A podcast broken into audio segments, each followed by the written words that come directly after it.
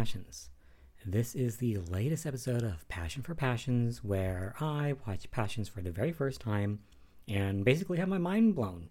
So, the episodes we'll be covering today are 361 through 366. A lot happens and also nothing happens, as per usual in, I suppose, any soap opera. But yes, I was hoping to, uh, you know, get to the end of something on one of these episodes, and I kind of did, but uh, other drama that's very huge just kind of escalating. So I figure there's never going to be an end to the drama, therefore, I might as well just, you know, cut this episode now and uh, have it there. So in episode 361 through 366, there were a few main things going on.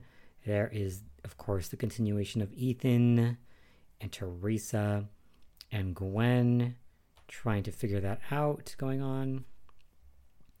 But aside from that, there are other things occurring. There's, of course, Sheridan being dead and in a coffin, but apparently not dead because she's wiggling her finger and thinking. So that's one thing as well. Big deal there that the fact that Sheridan is not dead, as anyone would expect, as I had certainly expected, that there is no way she could be truly gone. And uh, she's not, though maybe she will be soon if nobody notices her wiggling a finger. so those were kind of the main things going on.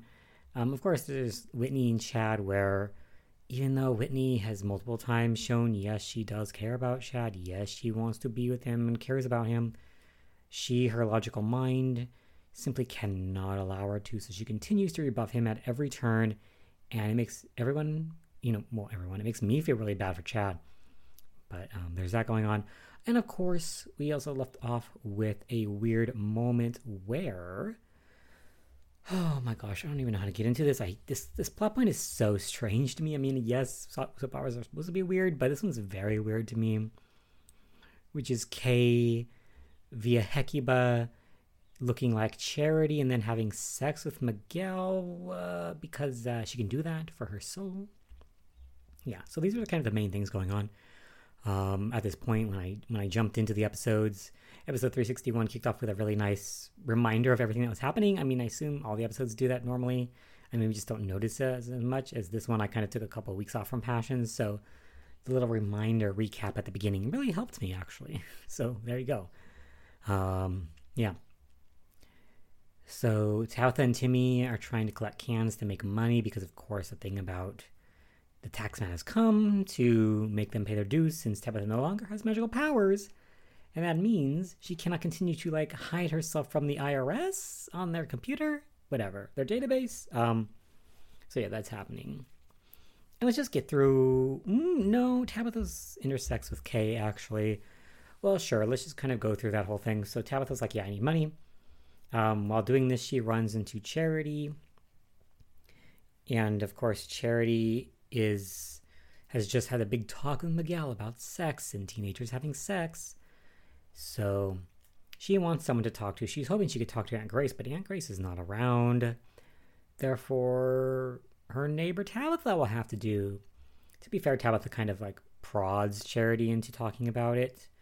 Um, and they basically just kind of have a fake heart to heart about sex and when is it okay to have sex and when is it okay to lose your virginity Charity asks when Tabitha lost hers or whatever, and um, Tabitha pretends, even though we see like footage of her ancient self with Attila the Hun, I think, um, where she was just a sex crazy teenager, whereas what she says to Charity is that she is not ashamed to admit that she was a virgin until 30 or something. I was like, okay, funny in many ways. Uh, I appreciate that um, there's no shame, although of course Tabitha was not, but it's it's nice. Um, but the reason she's doing this and trying to sway Charity towards not having sex for a reason I, I kind of forgot initially. I'm like, why does she care?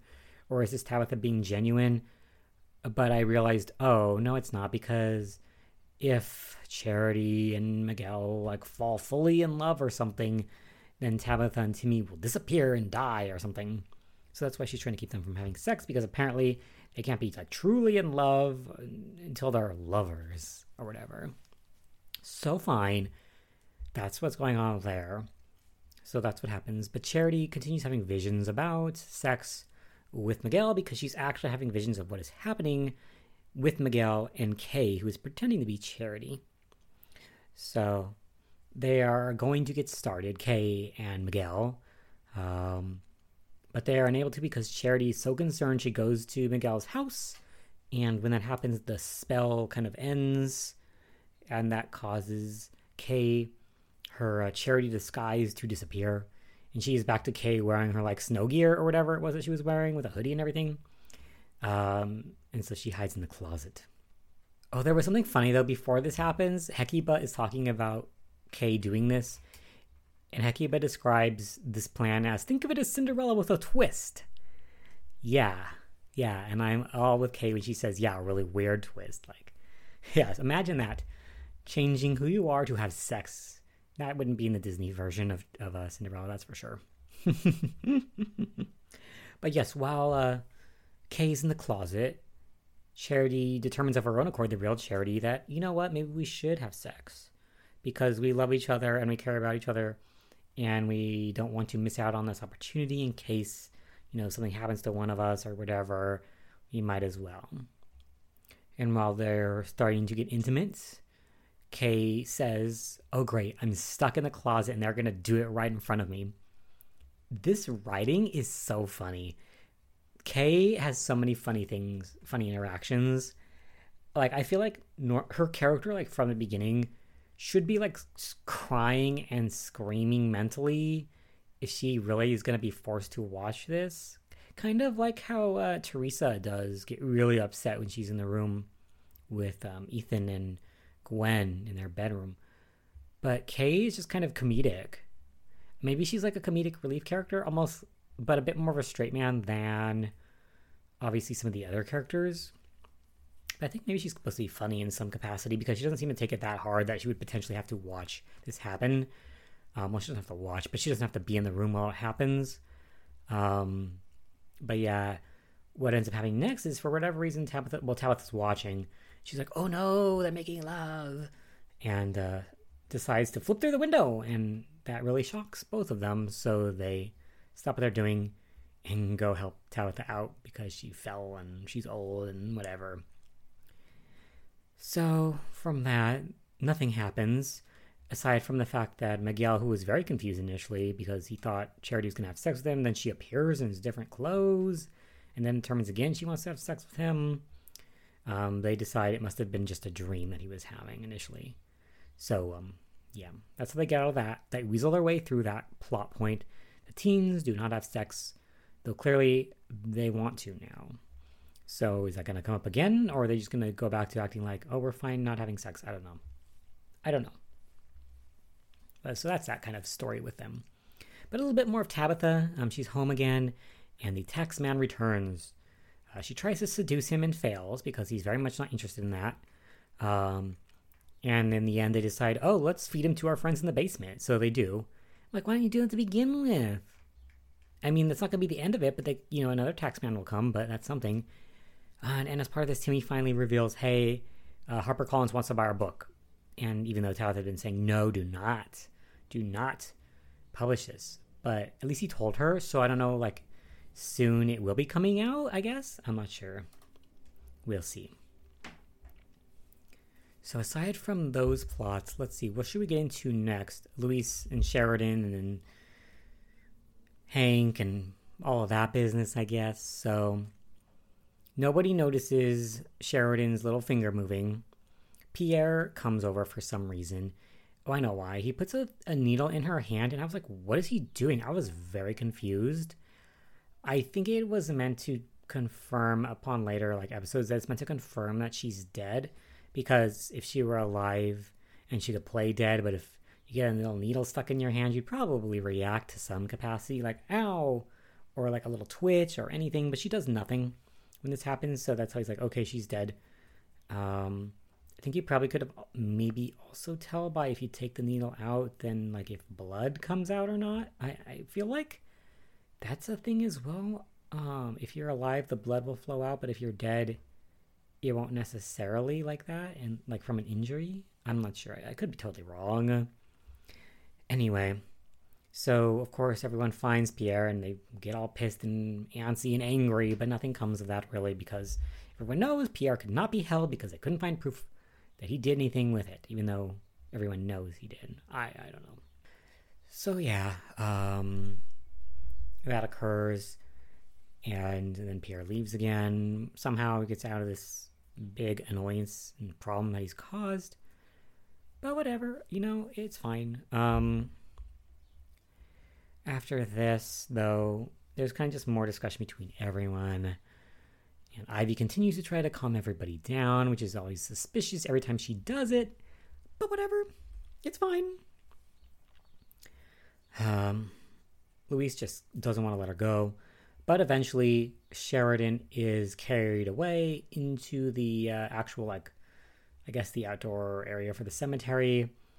And um, they start to bury her and that is when she is buried under the dirt, six feet under, I suppose, that uh, she fully wakes up. It's not like this really slow finger thing to like hand thing to like legs thing. She just fully wakes up at this point and is screaming and scared that she is in here and that she cannot move and that she knows she's buried. Um, and that's terrifying for her already massive claustrophobia. Like, this is the ultimate nightmare for someone with that. So she is freaking out. So Ethan, like, hears her, but doesn't do anything about it. He's like, Did you hear that? And then that's it. Um, but yeah, she's screaming and, and very scared. Um, and it's during this that she has like flashbacks, and we find out what exactly happened to her no, she was not in a coma, as I had presumed, which I think is this explanation is best because it allows it to make somewhat more sense because if she had like three gunshot wounds, she would need very serious medical care, even if she did survive. Um, but in the case of what happens, as we see by her little memories, we find out that her and Hank, when they were alone, had a discussion and they discussed a plan to pretend that she is killed. And I had thought about this beforehand, like why doesn't Hank tell Sheridan what's going on and maybe she can somehow help or something?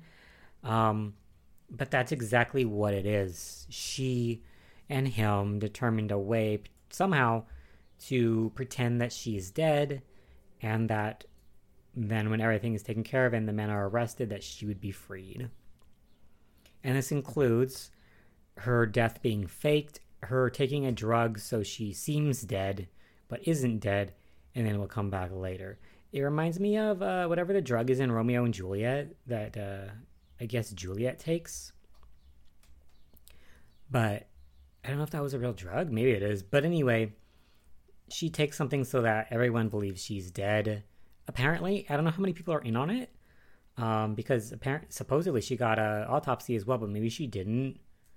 Because um, that'd be the one thing where I'm like, I don't think that's possible. um, of course, you know, like, what about the people who came in the ambulance? Like, did this drug make her heart totally stop for real? Like, so nobody could do anything about it? I guess she just like hibernated for a couple hours. I don't think the body can do that, but maybe I don't know. Whatever. It's a it's a show. It's not real life. Anyway, like how did Hank get this drug? I guess he got it because the FBI man Hal was involved. Um, but either way, that's why she wakes up now fully. She was not, I guess, truly shot. She just acted her heart out and took a drug. So, kind of explains away some aspects of things there. But the thing is, what we, we come to see is that the Pierre and what's Roger believe that Hank did something and that Sheridan is not dead. Not sure how they have that um, belief, but they do. So they capture him on the wharf and tie him up and point a gun in his face, and he very quickly reveals, Yes, I didn't kill Sheridan.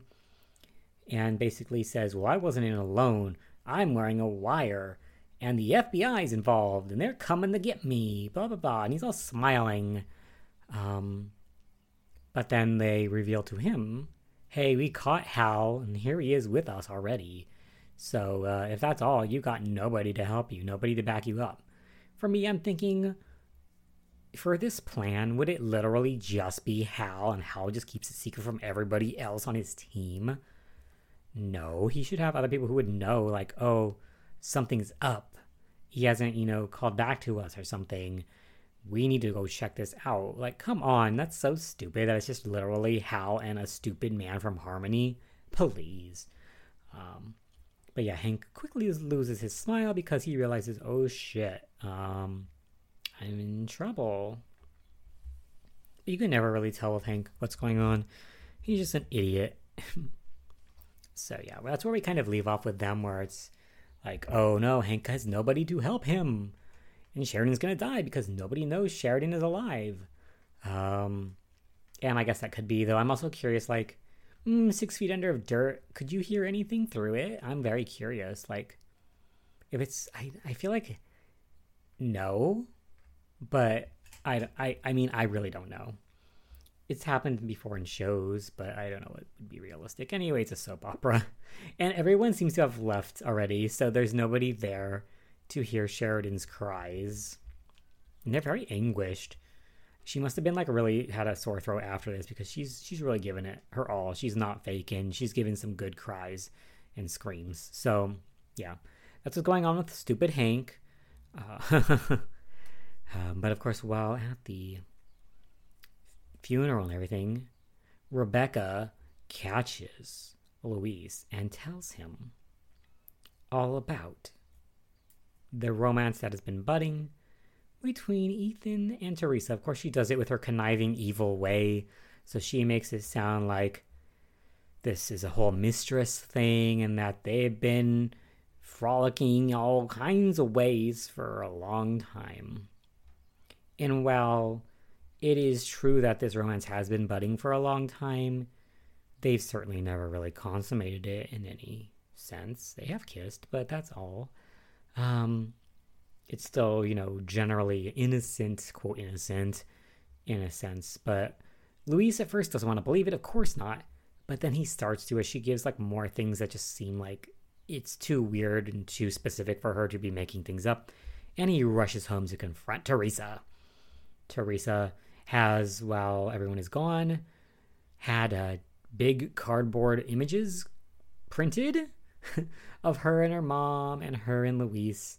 And they're these beautiful photos and they're very big. And Luis comes home and he's mad, as you might expect.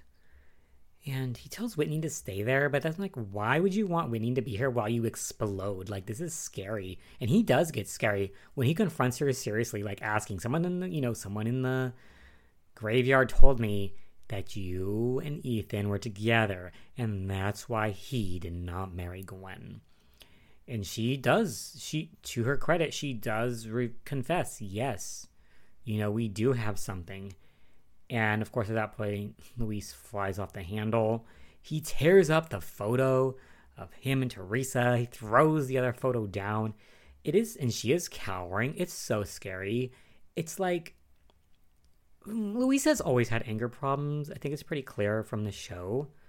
Um, and I do understand, like, something like this being revealed to you is, um, it would be very yeah, it's very angering. Like, it very much deserves his anger in a serious way because she's been lying to him and it's with the man he hates and the family he hates so much and all of that. And he's been like lied to and it's just been going on behind his back. I understand the anger. Um, but the way she's cowering, it's like she's expecting him to hit her. Um, and that's just like scary. And I'm like, oh no, like that's not a good thing. Um, but that's kind of where that ends. It's kind of you just see his anger, and again, Whitney is there. Like, oh my god, like I would feel so freaked out just being there, even though it's not directed at me directly. It's just like, oh my gosh, I cannot see this. This is like private family stuff. I need to leave. I would. I don't care what he said. If I were Whitney, I would have like probably. Well, I guess it depends if I thought he was gonna hurt my best friend. But I might like run away and call someone on my cell phone and say like, please come here. Like maybe Pilar, like come home, something terrible is happening, you know? I don't know. Um, So very high stakes drama, but we don't get to see more of that. We just get to see his anger flash at the end of the last episode that I watched. Oh, let's see more drama. Julian gets a letter from Alistair and says that it can only be opened in the presence of Ethan, Ivy, and Sam Bennett. So this raises many eyebrows, and Ivy believes that Alistair has found out the truth about Ethan's birth and that he is going to reveal to everybody. So Ivy is sweating bullets, as she should be. Um, and I was like, because it happened so suddenly, I was like, what? What? How did Alistair just decide to do this right now? Like, that's kind of weird. So I was like double taking. I was very confused. But my confusion was, I guess, unwarranted because what it turns out to be that calms Ivy down quite a bit is it had nothing to do with her and Sam as a couple. It had everything to do with what could you think? It had to do with Sheridan's will, which timing it does make sense in that regard because Sharon just died. So yeah, it's Ivy's will, and the only thing she really had in it mainly were two things. One thing was that there's going to be like a foundation for underprivileged or like children or something, and um, that's going to be headed by Ivy and Sam Bennett. So that's one thing. And that's why they had to be involved. And why did Ethan have to be involved? It's because she also provided for, uh, I guess, money or something to be given to Ethan and Gwen's children. And she did specify Gwen in this writing. The thing is, to me, I don't know that it necessarily means anything because, I mean, look at it. I don't know when she wrote this will, but you know, she that is just the obvious conclusion to go to that Ethan and Gwen were going to be together forever because they'd always been together. Um, if she had written it later, maybe she would have phrased it differently, like Ethan's children, just plain. That's it. Because um, that's how she phrases it for the foundation as well. She's like Ivy and the chief of Harmony Police, which could be Sam, could be someone else. So I don't know why she phrased it specifically as Gwen, but I guess it's just the obvious assumption to make. Um, one thought that I was having during this whole thing is is Sheridan independently wealthy of her own accord? Why is she giving money within the Crane family? Seems a little bit weird to me. Um, I guess I don't know how wealthy families do things because I'm not wealthy. Um, but I kind of always thought there was just like a massive like trust or estate, in which case it's all everybody's money and ownings. Um, I thought. So like giving money to yourself is kind of goofy. Um, unless this is just money she has been kind of saving on her own terms from probably, you know, from the family money, but like just on her own. And she, because I'm okay, the Cranes, Julian and Alistair, absolutely would they not intentionally, with no ulterior motives, create a foundation for like underprivileged or sick children? Absolutely not. So Sheridan doing this is meaningful and a you know nice use for the funds, but I'm just curious like what kind of funds they are. They're not the family's funds, they're her funds, whatever. That's her wish, and hopefully she will get it granted. Of course, this potentially sets up scenarios for Ivy and Sam to be together a lot more frequently, because of course they're going to be directly involved as like the co-chairs or whatever of this thing. So yeah, could be something happening there. I don't know. Let's see what else has been going on aside from that. Of course, I mentioned in the intro, and there's not too much of this, but there is some of it that Whitney and Chad are just going at it. Chad continuously is trying to like be getting her to be honest with herself, but she just will not. Whitney's just freaking out like, "Oh, you only want sex." And Chad's like, "Where do you get this idea from?"